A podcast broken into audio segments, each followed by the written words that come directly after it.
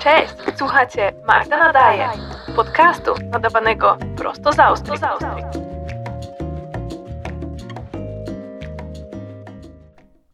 Dzień dobry. Mam nadzieję, że odsłuchujecie tego bezpiecznie od wszystkich wichur, bo przysięgam, że jestem teraz chyba bardziej na bieżąco z polską pogodą niż tą austriacką, dlatego że ciągle ktoś wysyła mi wiadomości na WhatsAppie i pisze: O, teraz strasznie wieje, i, i, i że przewracają się drzewa. I, I z każdego regionu Polski dostaję takie wiadomości. Dlatego uważajcie, nie parkujcie pod drzewami, ubierajcie się ciepło, śpijcie w skarpetkach.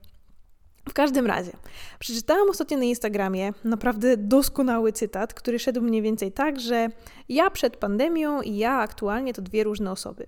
I może nie byłabym aż taka dramatyczna, ale gdy tak się nad tym zastanowiłam, to naprawdę widzę w ciągu tych dwóch lat i niezliczonych lockdownów naprawdę wiele zmian, które we mnie zaszły, tak mentalnie, i to zmian na lepsze. Bo tak jak zawsze dumnie oznaczałam na przykład e, wyjazd do Szwecji jako taki moment, który zmienił moje życie, a potem oczywiście spotkanie przyszłego szefa w austriackim lesie, to tak teraz dumnie dopisuję pandemię do listy jako numer 3. I dzisiaj powiem Wam właśnie o tym, do jakich wniosków doszłam, bo tak jak często może się zdarzyć, że ktoś sobie na przykład zda sprawę z tego, jaki jest, czy może jakie ma cechy charakteru, o których ktoś nie wiedział, tak ja, jak zwykle na opak świata, zrozumiałam właśnie, jaka nie jestem. Ale od początku i od razu mówię, że to będzie całkiem długa opowieść, więc zróbcie sobie lepiej jakiegoś liptona z cytryną, usiądźcie wygodnie i zaczynamy opowieść. Znacie już pewnie bardzo dobrze chronologię wydarzeń, czyli najpierw poznaję milionera w lesie, później przebranżawiam się na grafika, a reszta już jest już historią. Ale chyba nigdy tak do końca nie wspominałam, co działo się pomiędzy. Bo jak dobrze wiecie, znaczną część mojego dorosłego życia poświęciłam temu, żeby studiować kierunek, który w efekcie miał przyczynić się do tego, żebym zaczęła pracę w policji i miałam konkretny cel, czyli Wydział Kryminalny. No i przebąkiwało mi gdzieś po głowie wojsko, zwłaszcza, że mamy NATO w Szczecinie i jako ciekawostkę powiem Wam, że mieszkałam dokładnie naprzeciwko, także okna mojego drugiego szczecińskiego mieszkania były skierowane dokładnie na bramę wjazdową. No ale to właśnie chyba jednak w kryminalnym e, widziałam się w przyszłości najbardziej, zwłaszcza jeśli pamiętacie e, prawdopodobnie historię, którą już opowiadałam w podcaście, gdy miałam praktyki i przyszła do zbadania do laboratorium e, sierść bobra.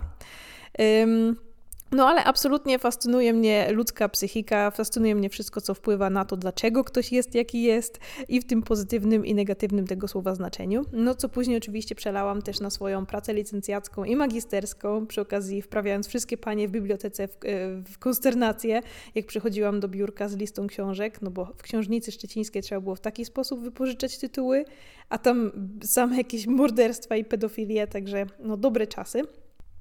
Więc gdy zdecydowałam się dać e, taką szansę człowiekowi z lasu i rzeczywiście przyjąć ofertę pracy, to na początku moje zadania nie były ani kryminalne, ani graficzne, bo zajmowałam się międzynarodowymi projektami medycznymi.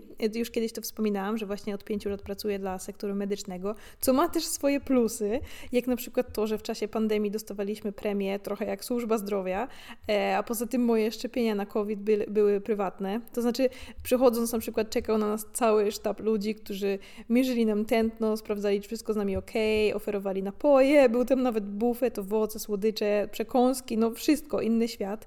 E, ostatnie trzy razy wychodziłam właśnie z Rafaello w garści na drogę, więc no nie mogę powiedzieć złego słowa.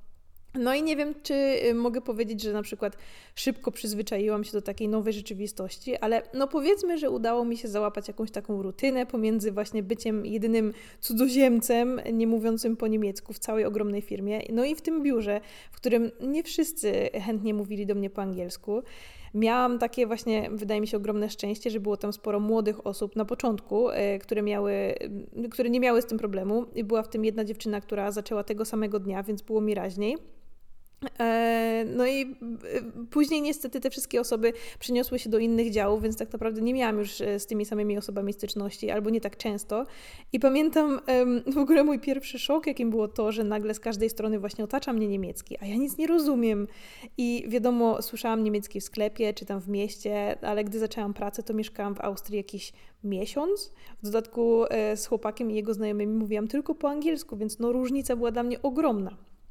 No i po raz pierwszy w życiu poczułam trochę się tak jak w takiej bańce, gdzie rozmowy dookoła mnie toczyły się bez mojego udziału i mogłam w nich uczestniczyć dopiero, gdy ktoś konkretnie zwrócił się do mnie.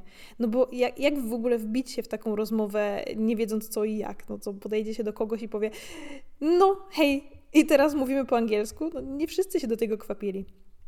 No i pamiętam też, gdy pierwszy raz włączyłam swojego e, biurowego laptopa i, i tam przywitał mnie cały system po niemiecku, który obsługiwałam na czuja, tak, tak naprawdę na pamięć. E, I też była inna klawiatura, gdzie tam, gdzie jest Y, e, to tam jest Z, i, i, I, oczywiście wszystkie te dziwne znaczki i za cholerę nie mogłam wykombinować, jak się wybiera symbol z małpą i, i szczerze mówiąc do tej pory czasami zapominam.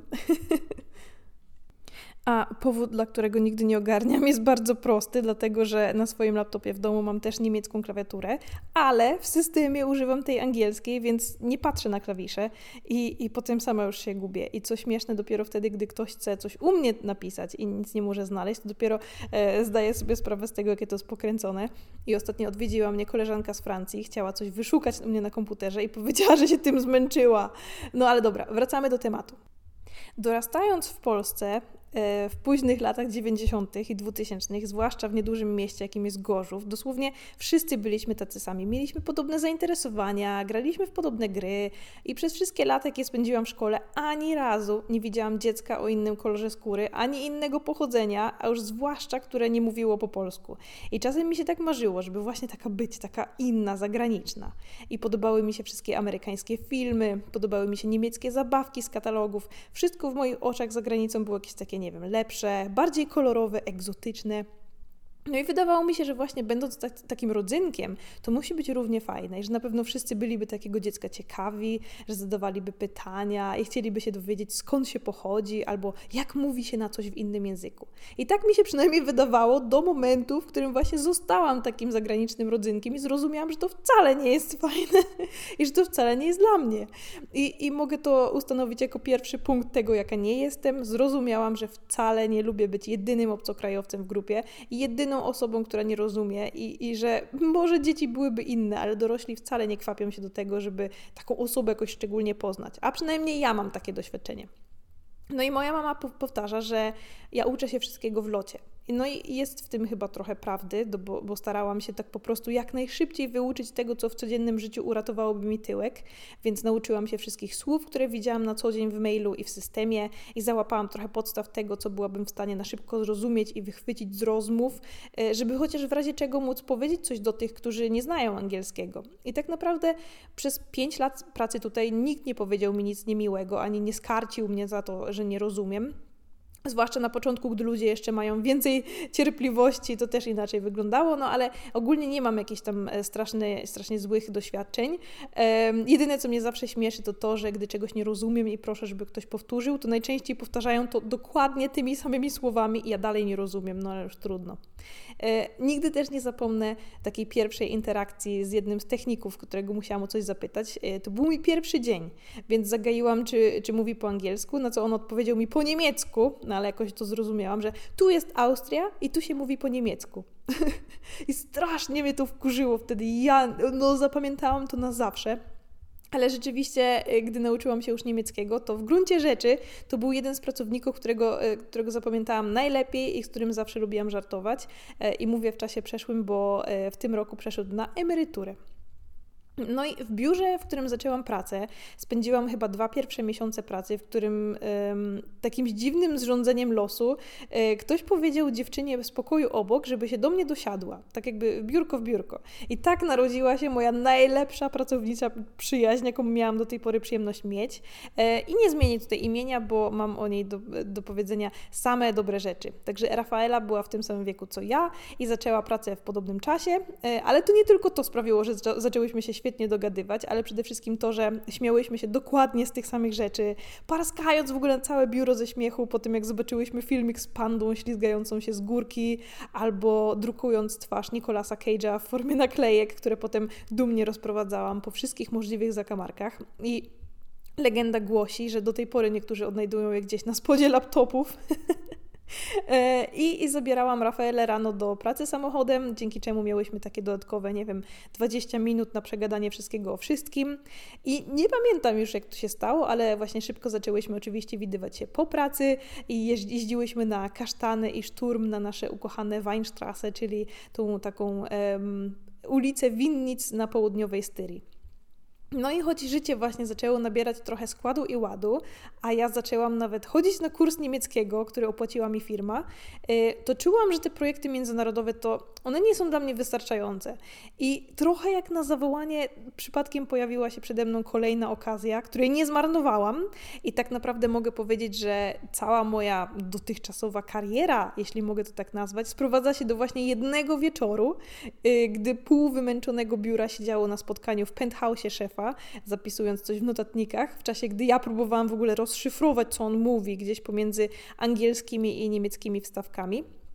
I pamiętam, że on na coś narzekał, nie pamiętam o co chodziło, dawał przykład jakiejś innej firmy, która stworzyła broszurę, która pomaga jakoś tam lepiej zilustrować konkretny temat i zapytał się, o dlaczego my nie możemy zaadaptować e, takiego podobnego rozwiązania.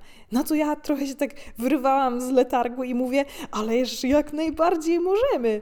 No i popatrzył się na mnie tak, jakby nie do końca był przyzwyczajony do takiego entuzjazmu w biurze. No i zapytał, czy mogłabym taką zrobić. Na co odpowiedziałam, że oczywiście, ale nie na tym starym laptopie. No więc padło słowo klucz, czego potrzebujesz no to y, w mojej głowie pojawiła się od razu gotowa lista i wyrecytowałam, że super laptopa do grafiki, całego pakietu Adobe i, i że oczywiście Photoshopa. No i skinął do kogoś tam z IT, kto siedział obok mnie, ten sobie wszystko zanotował i usłyszałam tylko, ok, zamówimy. I tak, moi drodzy, otworzyłam sobie przypadkiem drzwi do graficznego świata, w którym nikt nawet nie zakwestionował, skąd to umiem, dlaczego to umiem i dlaczego w ogóle dziewczyna, która chciała być policjantką, trafia do firmy medycznej, a nagle chce tworzyć broszurę. Ale jak na tamten moment wszyscy wzięli to za taki pewniak, jakim ja go naszkicowałam i zastanawiałam się później czasem, czy moje życie wyglądałoby zupełnie inaczej, gdybym się wtedy nie odezwała. I, gdybym nie powiedziała wprost po prostu, że słuchajcie, ja się na tym znam, dajcie mi sprzęt i to zrobię. I nie wiem. Ja wiem, że używałam Photoshopa od kiedy tylko pamiętam. Naprawdę. Zawsze lubiłam takie rzeczy. Robiłam zdjęcia, tworzyłam różne rzeczy dla siebie, graficzne i dla znajomych, dla własnej frajdy. I wszyscy zawsze wiedzieli, że w czasie studiów na przykład mogą dostać ode mnie zdjęcie do dowodu czy do dyplomu robione w pokoju z prześcieradłem zawieszonym na drzwiach, bo ja je dobrze wyretuszuję. I tak jak wraz z moim właśnie nowym laptopem w pracy zaczęły mi się też zbierać nowe zadania, bo ktoś coś potrzebował, a że ja już miałam ten program, to w sumie mogłam z nim, mogłam w nim wszystko zrobić. I z jednej rzeczy i jednej osoby ta lista zaczęła się nagle rozrastać. I w tym momencie dotarło do mnie, że nie mam absolutnie żadnego zielonego pojęcia, jak ta firma funkcjonowała przez wiele, wiele lat bez żadnego grafika. W ogóle kto się tym zajmował? Więc y, moja pozycja w tamtym momencie w ogóle nawet nie istniała. Podobnie jak nie istniał wtedy jeszcze nawet żaden marketing u nas. No I dalej mnie to szokuje. Nie, nie mam pojęcia. No ale trudno. No i któregoś dnia, gdy właśnie siedziałam z Rafaelą i śmiałam się z jakiejś pandy albo innego zwierzaka, tworząc mapę właśnie do tej nowej broszury, przyszła do nas jedna z pracownic i powiedziała, że my będziemy przeniesione do innego biura. Na co no w sumie nie do końca wiedziałam, co powiedzieć, bo ja wiedziałam, że mamy różne oddziały, ale nawet jeszcze nie wiedziałam w sumie gdzie, a już zwłaszcza dlaczego tylko my dwie będziemy przeniesione, czy to przez tego Nikolasa Cage'a, czy, czy śmiejemy się za głośno. E, no i usłyszałyśmy, że to jest biuro w Graz i dzięki temu nie będziemy musiały tyle dojeżdżać, bo teraz dojeżdżałyśmy trochę dłużej e, i że gdy już wszystkie komputery będą podłączone, to pojedziemy tam i zobaczymy. I nie pamiętam, ile dni później rzeczywiście tam pojechałyśmy, ale moment, w którym stałyśmy przed budynkiem, był jednym, który chyba zapamiętam do końca życia. I oto my dwie, świeże po studiach, nieogarnięte jeszcze w ogóle, kompletnie nieogarniające życia, e, no i tym ja oczywiście, nawet nie mówiąca po niemiecku, stałyśmy przed willą, małym zamkiem, i, I, chyba nawet najpiękniejszym budynkiem w całej okolicy, który nie tylko sam w sobie jest po prostu ogromny, ale też ma piękny ogród z fontanną i, i wielką magnolią rosnącą obok. I sam wjazd to takie dwie bramy, dwie wielkie bramy mm, otwierające się na pilota. Yy, no i po jednej stronie jedna, po drugiej stronie druga i łączy je taki długi kamienny podjazd. I jedyne co wtedy wydukałam to, czy my tu mamy być same? Tylko my dwie? I usłyszałam wtedy, że my dwie i jeszcze jeden architekt. Więc e, moje biuro, moje nowe biuro było wszystkim, czego bym się nigdy w życiu nie spodziewała. I do tej pory naprawdę nie rozumiem i nikt mi nigdy nie odpowiedział na pytanie, dlaczego tylko my dwie miałyśmy cały budynek dla siebie, dlaczego tylko my dwie dostąpiłyśmy takiego dość przypadkowego zaszczytu.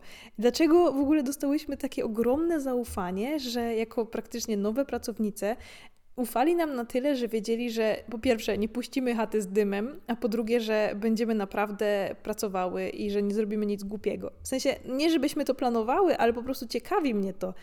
Um, no i nawet też nie jestem w stanie opisać słowami, jakie to jest naprawdę piękne miejsce, bardzo eleganckie, z ogromnymi obrazami, z zabytkowymi meblami na każdym piętrze, a są ich aż trzy. I w tym nasze biuro właśnie e, na ostatnim piętrze z prawie całym przeszklonym dachem, który ma też swoje plusy i minusy.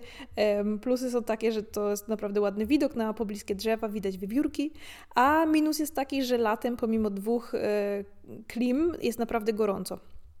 E, na pierwszym piętrze, oprócz kuchni, znajduje się też ogromny, przeszklony stół konferencyjny oraz mój absolutnie najulubieńszy element, czyli ogromny, piękny, czarny i piekielnie drogi fortepian. Także aż mi się oczy zaświeciły.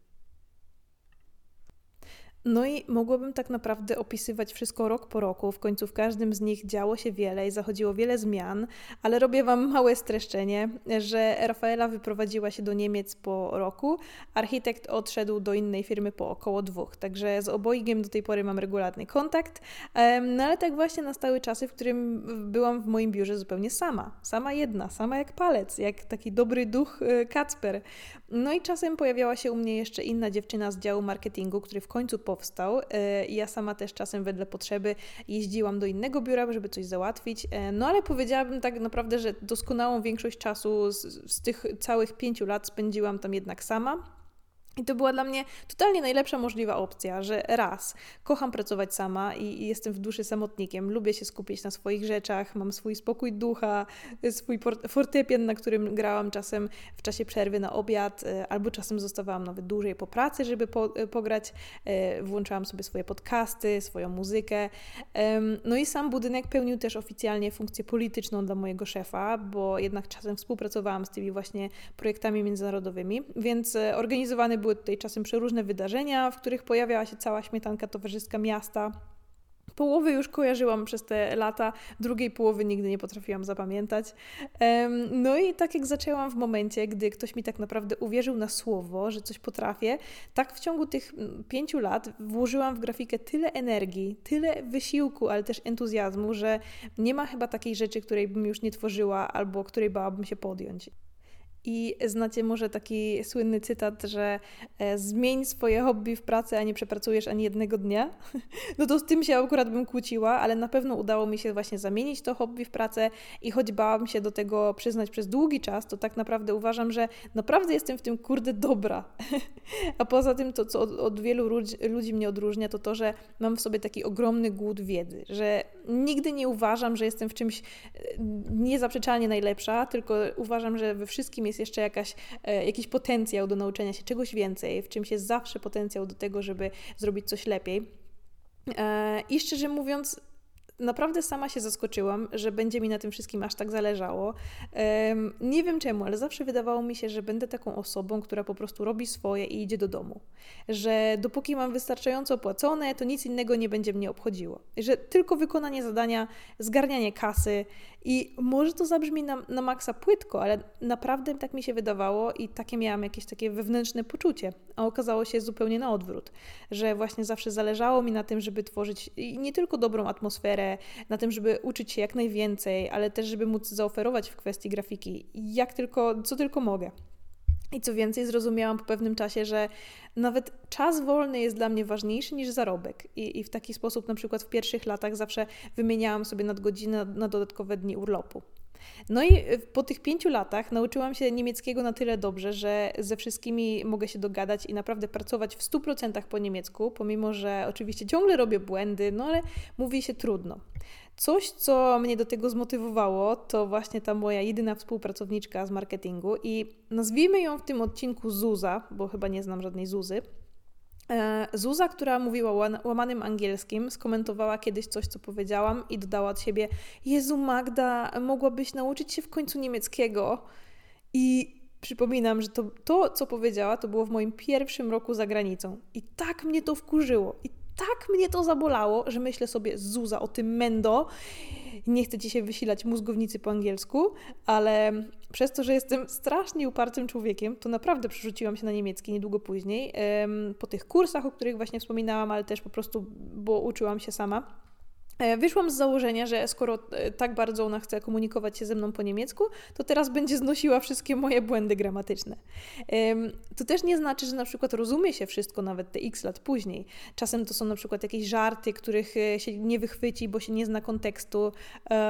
Czasem są to jakieś na przykład naleciałości dialektów, czasem po prostu inne słowo niż to, do którego się przyzwyczailiśmy. I Naprawdę mnie to po prostu najzwyczajniej w świecie czasem wkurza, że jednak to jest cały czas wysiłek z mojej strony, żeby próbować zrozumieć, żeby wytężać właśnie ten mózg. E, I, i, i czasem wkurza mnie, że nie mogę niektórych rzeczy, niektórych myśli wyrazić po niemiecku tak dobrze, jak powiedziałabym to po angielsku. E, I, I, to jest coś, na co narzekam i na co będę narzekać, bo mogę. wiem, że z każdym rokiem jest oczywiście łatwiej i że wiem, że to jest jedna z rzeczy, którą muszę zaakceptować, bo plusy życia tutaj przewyższają minusy, ale mimo wszystko czasem dobrze jest z siebie to, z siebie to wyrzucić. Także idziemy dalej. Zuza to jest w ogóle ciekawa historia, e, dlatego że jest ode mnie trochę starsza i dostała pracę przez to, że jest córką kogoś ważnego. I w sumie miałabym to gdzieś, jeśli naprawdę dobrze by pracowała, ale ma kilka cech, których ja nie jestem w stanie znieść. I co więcej, trzęsie mnie na samą myśl na temat tych cech, więc raz, jest bardzo w ogóle nerwowa i mam wrażenie, że kreuje sztuczny chaos tam, gdzie nie trzeba i czasem mogłabym naprawdę po prostu pomyśleć nad jakimś zadaniem przez 5 minut i je w spokoju wykonać, zamiast pytać 10 osób, dzwonić, w ogóle tu się stresować, o Boże, nie lubię czegoś takiego takiego. Dwa, jest typem osoby, która gdy czegoś po prostu nie wie, to załamuje ręce i o Boże, bo ja nie wiem, albo pyta kogoś i liczy na zbawienie, albo próbuje to gdzieś zepchnąć i przysięgam, że czasem myślę, że odcięli jej dostęp do Google, bo dzwoni do, do mnie z czasem takimi pierdołami, które dosłownie nie tylko by wyskoczyły na pierwszym miejscu w Google, ale też odpowiedź byłaby od razu wyświetlona w tym takim jakby skrócie treści na samej górze. Masakra. A po trzecie, ma jakąś awersję do uczenia się nowych rzeczy i przysięgam, że tłumaczyłam jej 50 tysięcy razy, że ma na przykład używać linii pomocniczych, gdy robi coś w InDesign e, i naprawdę, no, małpa by to zrozumiała, a ona cały czas rysuje kwadraty i równa wszystko do kwadratów. Także podsumowując, jest takim typem człowieka, którego nie lubię a że zawsze jestem i byłam jedynym grafikiem w całej firmie, a ona jedynym marketingowcem, to los rzucił nam siebie nawzajem. Na jej szczęście, na moje nieszczęście. A to kolejna rzecz, która mnie w sobie zaskoczyła, że nawet naprawdę moje pokłady cierpliwości były nieskończone, że, że naprawdę nigdy nie było tak, że jak gdy mnie o coś pytała 10 razy yy, o to samo, to nigdy jej nie powiedziałam, Jezu, weź to wygogluj, bo już nie mogę Cię słuchać, tylko zawsze cierpliwie tłumaczyłam, próbowałam edukować. Pomijam jeszcze jakieś milion rzeczy w międzyczasie, ale gdybym opowiadała wszystko, to ten podcast trwałby tydzień, więc przeskoczę do momentu, w którym zdarzyła się najdziwniejsza rzecz. Usłyszałam, że pojawił się właśnie jakiś dziwny wirus i że mamy przenieść się na dwa tygodnie na pracę zdalną, co później przekształciło się tak naprawdę w rok. I może dla reszty osób to była ogromna zmiana, dla wielu na plus, e, ale ja byłam przyzwyczajona do pracy w pojedynkę, że to był dla mnie jak dar. No teraz mogłam pracować z kanapy, z balkonu, z łóżka. I wtedy dotarło do mnie wiele rzeczy. Raz, że w większości przypadków dojazd do biura to jest absolutna strata czasu. Pomimo, że tak naprawdę nie miałam daleko, dojeżdżałam na rowerze, że siedzenie w biurze to strata czasu też, to dwa. Trzy, że przecież jako grafik, już oficjalny grafik, e, mogę wykonywać swoją pracę z każdego miejsca na ziemi. Że dlaczego podporządkowywać się jakimś ultra starym zasadom? I, I to był taki pierwszy moment, w którym zaczęłam wszystko kwestionować i zastanawiać się nad tym, jak ja chciałabym, żeby moja praca wyglądała, zamiast dopasowywać się jak jakaś taka żelka do schematów, które już istnieją. No i ten pierwszy rok pandemii y, wspominam znakomicie. I nie tylko dlatego, że w końcu się wyspałam, ale też dlatego, że to mi otworzyło oczy na tyle graficznych możliwości. Na początku pandemii wszyscy pracowali w skróconym czasie w Austrii, choć dostawali normalne pensje, więc dla własnej frajdy robiłam różne projekty na boku, tworzyłam różne rzeczy, dla, po prostu dla, dla frajdy tworzenia. Po raz pierwszy od lat, naprawdę od lat. I dzieliłam się na tym, y, tym na Instagramie i inspirowałam ludzi do robienia lepszych zdjęć telefonem. Tworzyłam przeróżne kreatywne e-booki, cuda, które później ludzie normalnie sprzedawali e, i włączali do swoich biznesów. Po raz pierwszy dotarło do mnie, że pomimo, że mam przecież świetną, stałą pracę, ugruntowaną pozycję, e, to że pracując z ludźmi, którzy nie siedzą w tym samym dziale, zawsze będę słyszała słynne, e, na przykład, zrób większe logo. E, czy, czy będę musiała poprawiać coś tak długo, aż uzyskamy estetykę lat 90., czego no właśnie nie miałam pracując z tymi fajnymi młodymi dziewczynami, które nadawały na tych samych falach. Mówię tutaj o, o tych dziewczynach, z którymi pracowałam w czasie pandemii. I ponownie, tak jak mówiłam, na początku naprawdę wydawało mi się, że może nie będzie mnie to jakoś obchodziło. Wydawało mi się, że dopóki super zarabiam i, i mogę zasypiać spokojnie wszystkie, i, i zaspokajać wszystkie takie finansowe potrzeby, to będzie mi to naprawdę zwisało i powiewało. Czy chce, ktoś plakat w czerwieni i zieleni jednocześnie, że ktoś mi powie, że mój projekt jest za nowoczesny i że najlepiej to powinnam dodać 10 różnych kolorów i wszystko pogrubić. Naprawdę, szczerze wydawało mi się, że to będzie taki totalnie nieistotny aspekt i że skoro wszyscy mi za to płacą, to y, będę wychodziła z założenia nasz klient, nasz pan i dostaną to, co chcą. Ale otóż nie powiewało mi to wcale choć, choć bardzo chciałam, żeby tak było. I może naprawdę byłabym dłużej cierpliwa, ale w pandemii właśnie naprawdę poczułam kompletne zderzenie tych dwóch światów, dwóch kompletnie różnych podejść, a przede wszystkim jeszcze dwóch różnych roczników, bo nie ukrywajmy, że inaczej o grafice na przykład myśli moje pokolenie, z którym współpracowałam tak po prostu dla frajdy, a ja jestem rocznik 9.2, a inaczej też myśli pokolenie ludzi, z którymi pracuję, czyli 50-60+. Plus. I raz na przykład poproszono mnie w pracy, żebym wydrukowała stronę internetową. I jeśli to nie określa tego odpowiednio, to ja już nie wiem co. I to był naprawdę przełomowy rok, nie tylko ze względu na to, że miałam podgląd na różne właśnie style pracy grafika, ale kupiłam też dom, no i przeprowadziłam się i, i, i mam, mam, nadzieję, że to były moje ostatnie um, doświadczenia z przeprowadzką. Swoją drogą o urokach przeprowadzek mówił ostatnio też Kuba w podcaście zatytułowanym Niuniu i bardzo, bardzo Wam polecam. Można się pośmiać, można się złapać za głowę. Także przeprowadzka i dom to był ogromny, ogromny krok i, i też, też taka dorosła decyzja. E, I pomimo, że w tej kwestii wszystko poszło świetnie, to coś mnie właśnie uwierało w międzyczasie, ale nie wiedziałam gdzie. E, I mówiłam o tym bliżej w poprzednich odcinkach, w których zdradzałam, że do, do jak, jakiś czas temu do naszej firmy wmieszała się osoba, która miała niby nam doradzać, także w kwestii graficznej, ale ja nie potrafiłam szanować kogoś, kto przedstawia pomysły rodem z lat 2000 jako najnowszy hit. No po prostu nie mogłam. I poza tym, Um, usłyszałam, że powinniśmy przerzucić naszą indywidualnie zaprogramowaną stronę na Wix. Także po tym to już wiedziałam, że moje komentarze zdadzą się dosłownie na nic. Ale to, co w tamtym momencie do mnie dotarło, to to, że jeśli średnia wieku w firmie wynosi te 50 lat, to znaczy, że najzwyczajniej w świecie odpowiada im taki styl. I im to imponuje, przemówi do nich to, co ta osoba e, prezentowała. A to znaczy, że jeśli te pomysły i zmiany zostaną zatwierdzone, to w przyszłości musiałabym tworzyć dokładnie wszystko w tym samym stylu, bazując na tych przykładach. I to był gwóźdź do trumny. A drugim gwoździem do trumny było to, że nagle po pięciu latach pracy tutaj usłyszałam, że ja i Zuza nie możemy iść urlop na tym, w tym samym czasie, co nie miało absolutnie żadnego sensu, no bo halo, zajmujemy, zajmujemy się innymi rzeczami. Ona nawet nie miałaby programów i pojęcia, żeby otworzyć te pliki, które do mnie należały. Więc stwierdziłam, że okej, okay, pójdę jej na rękę, są święta, wezmę pracę zdalną na 4 dni. Poza tym sama jeszcze nie wiedziałam, czy będę mogła polecieć do Polski, czy będę zostawała, bo nie wiedziałam, czy przedłużą lockdown, więc wolałabym być taka po prostu mobilna. I co usłyszałam w odpowiedzi? Że jeśli planuję spędzić święta urodziny chłopaka w górach, to to jest wycieczka, a nie praca zdalna i że oni mi nie ufają, że ja będę pracować.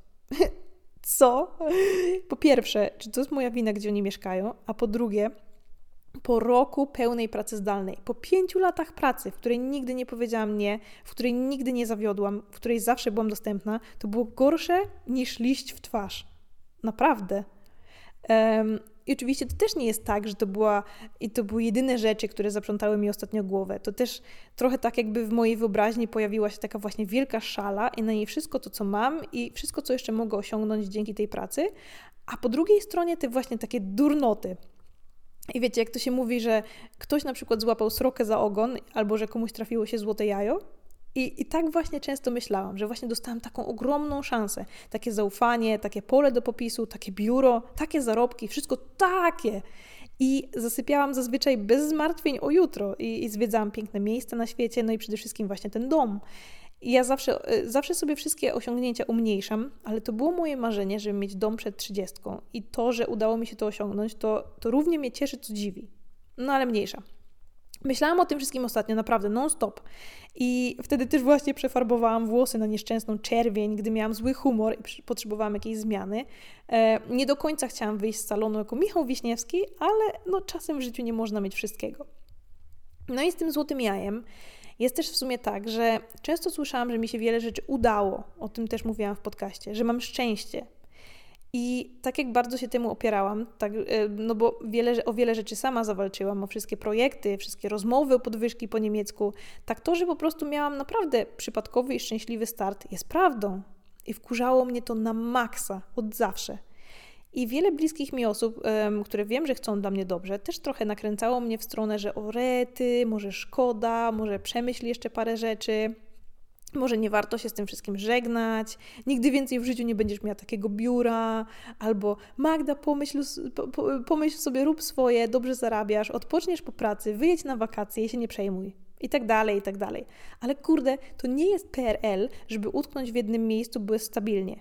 I przede wszystkim, co powiedziałabym sobie za na przykład 5 czy 10 lat? Czy nie żałowałabym, że jednak nie posłuchałam instynktu, gdy byłam młoda i, i czułam, że to nie jest miejsce dla mnie, że na przykład czuję, że gdzieś indziej mogłabym się rozwijać bardziej? I zaczęłam też jeszcze bardziej dostrzegać to, że ludzie w różnych miejscach pracy potrafią się jakoś tak zjednoczyć w trudnych czasach, że czasem na przykład spotykają się, żeby spędzić razem po prostu czas, zjeść coś dobrego i że rzeczywiście lubią się po godzinach pracy. I choć sama naprawdę lubię tą samotność, lubię pracować sama, to lubię też czuć się częścią jakiejś drużyny. Lubię, lubię dążyć do jakiegoś takiego wspólnego celu. Szczerze mówiąc, nigdy tego tutaj nie widziałam. I na początku myślałam, że to przez barierę językową, ale teraz dopiero dotarło do mnie, że ci ludzie sami między sobą nie są za bardzo tacy przyjaźni, że nie lubią się jakoś tak strasznie. Um, pomimo, że sama wyniosłam wiele przyjaźni y, z pracy, które oczywiście potem przeszły na grunt prywatny i te osoby już nawet ze mną nie pracowały, no to mimo wszystko fajnie by było mieć taką zgraną drużynę. Um, a przypominam, że ja jestem taką osobą, że myślę, że naprawdę dogadam się z każdym wszędzie i znajdę z kimś wspólny język. A tutaj czasem miałam wrażenie, że wszystko jest jakieś takie sztywne jak kołek. I zrozumiałam, że w gruncie rzeczy jestem chyba jednak bardziej socjalna niż mi się na początku wydawało. Także jak widzicie, w mojej głowie panował ostatnio kompletny chaos myśli. Nawet nie jestem w stanie tego jakoś opisać słowami. Analizowałam wszystko i wszystkich, a przede wszystkim siebie i dotarło do mnie właśnie, jak wiele rzeczy się u mnie zmieniło w przeciągu tych właśnie dwóch lat. Że nie tylko zrobiłam ogromny krok, jeśli chodzi o umiejętności, ale też o to, co tak naprawdę sprawia mi przyjemność w życiu i w pracy, do czego dążę, czego chciałabym za wszelką cenę unikać i też zrozumiałam, że mam w sobie dużo większy potencjał niż jest mi, jest mi dane pokazać że gdy tylko mam szansę, to jestem w stanie wykazać się znacznie bardziej, zrobić coś lepiej, a przede wszystkim inaczej. I że doprowadza mnie do absolutnego szału, gdy muszę wprowadzać jakieś bezsensowne poprawki, słuchając się kogoś, kto nie ma na ten temat żadnego pojęcia. I ja wiem, że wtedy to nie jest dobra decyzja, a jednak i tak muszę to wprowadzić. Także zrozumiałam, że nie mając wokół siebie nikogo, kto pracuje w podobnej dziedzinie, ani tak naprawdę niewiele młodych osób, będzie mi w przyszłości ciężej za wszystkim nadgonić, a grafika zmienia się szybko. To też nie tak, że to był na przykład zły czas czy złe doświadczenie, ale jednak te ostatnie odczucia są dla mnie silniejsze, bo wydarzyły się niedawno, dlatego że no, miały na mnie największy wpływ. I doceniam to wszystko, co mi się przytrafiło. Doceniam tą ludzką cierpliwość, chęci, doceniam to, gdzie jestem i co mam, ale czasem to po prostu nie wystarcza. I wiecie co? Dopadło mnie takie uczucie, które już kiedyś czułam chyba 7 lat temu przed wylotem do Szwecji. I też ciężko mi to opisać. To trochę tak, jakby było się u cioci na imieninach i czujecie, że po prostu już chcecie iść do domu, że tutaj, że zupełnie się tutaj nie odnajdujecie. To trochę jakby miejsce, w którym się aktualnie było, nie wypełniało nas w takim stopniu, jakim oczekujemy. I przed wylotem do Szwecji po prostu czułam, że muszę wyjechać. I choć przecież nawet jeszcze nigdy nie byłam w tamtym miejscu, to była taka ogromna potrzeba zmian, która wynika w sumie nie wiem z czego, zmęczenia materiału może. Tak naprawdę właśnie tak się poczułam ostatnio. Takie uczucie, jakby wisiał nad, nade mną, nie wiem, ogromny zegar i tylko odliczał czas do podjęcia jakiejś decyzji.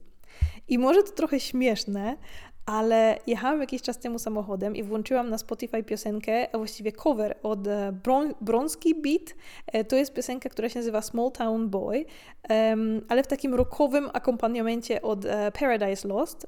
Nie wiem, czy to są Wasze klimaty, ale oczywiście polecam obie, tą rockową w szczególności. No i w sumie pomimo tego, że ta piosenka jest tak naprawdę o odmiennej orientacji, to jak wiadomo, tekst można sobie interpretować do woli. No i przeczytam Wam początek tłumaczenia. E, wyjeżdżasz rankiem ze wszystkim, co masz, w małej czarnej walizce, sam na peronie, wiatr i deszcz na smutnej, samotnej twarzy, matka nigdy nie pojmie, dlaczego musiałeś uciec. Lecz odpowiedzi, których szukasz, nie znajdziesz w domu. Miłości, której szukasz, nie znajdziesz w domu. Uciekaj, odwróć się, uciekaj. Uciekaj, odwróć się uciekaj. No i to koniec cytatu. Przypomniało mi się właśnie, jak stałam taka sama na peronie w Sztokholmie chwilę po wylądowaniu, chociaż nie byłam smutna, e, to nie miałam też absolutnie żadnego pojęcia, co będzie dalej, oprócz tego, że miałam po prostu ogromne przeczucie, że to jest właśnie coś, co powinnam zrobić. I że nikt kompletnie nie rozumiał, dlaczego akurat tam, dlaczego sama, po co mi to. Podobnie tak jak teraz. W głowie wiedziałam, że, że to, co teraz mam, jest tym, do czego wiele osób dąży i, i że, że wiele osób chciałoby mieć to samo, że, że stawia to jako cel, że mam wszystko, czego potrzebuję. Ale wewnętrznie, w, tak w sercu, czułam, że to nie jest to. Więc jechałam tym samochodem, słuchałam tej piosenki i myślałam sobie, kurde, co ja robię w ogóle? Czego ja się boję? I jakiś miesiąc później znowu słuchałam tej piosenki jadąc rano do biura, ale tym razem brzmiała dla mnie trochę inaczej. Może dlatego, że w plecaku miałam wydrukowane wypowiedzenie. Do usłyszenia w kolejnym odcinku. Pa!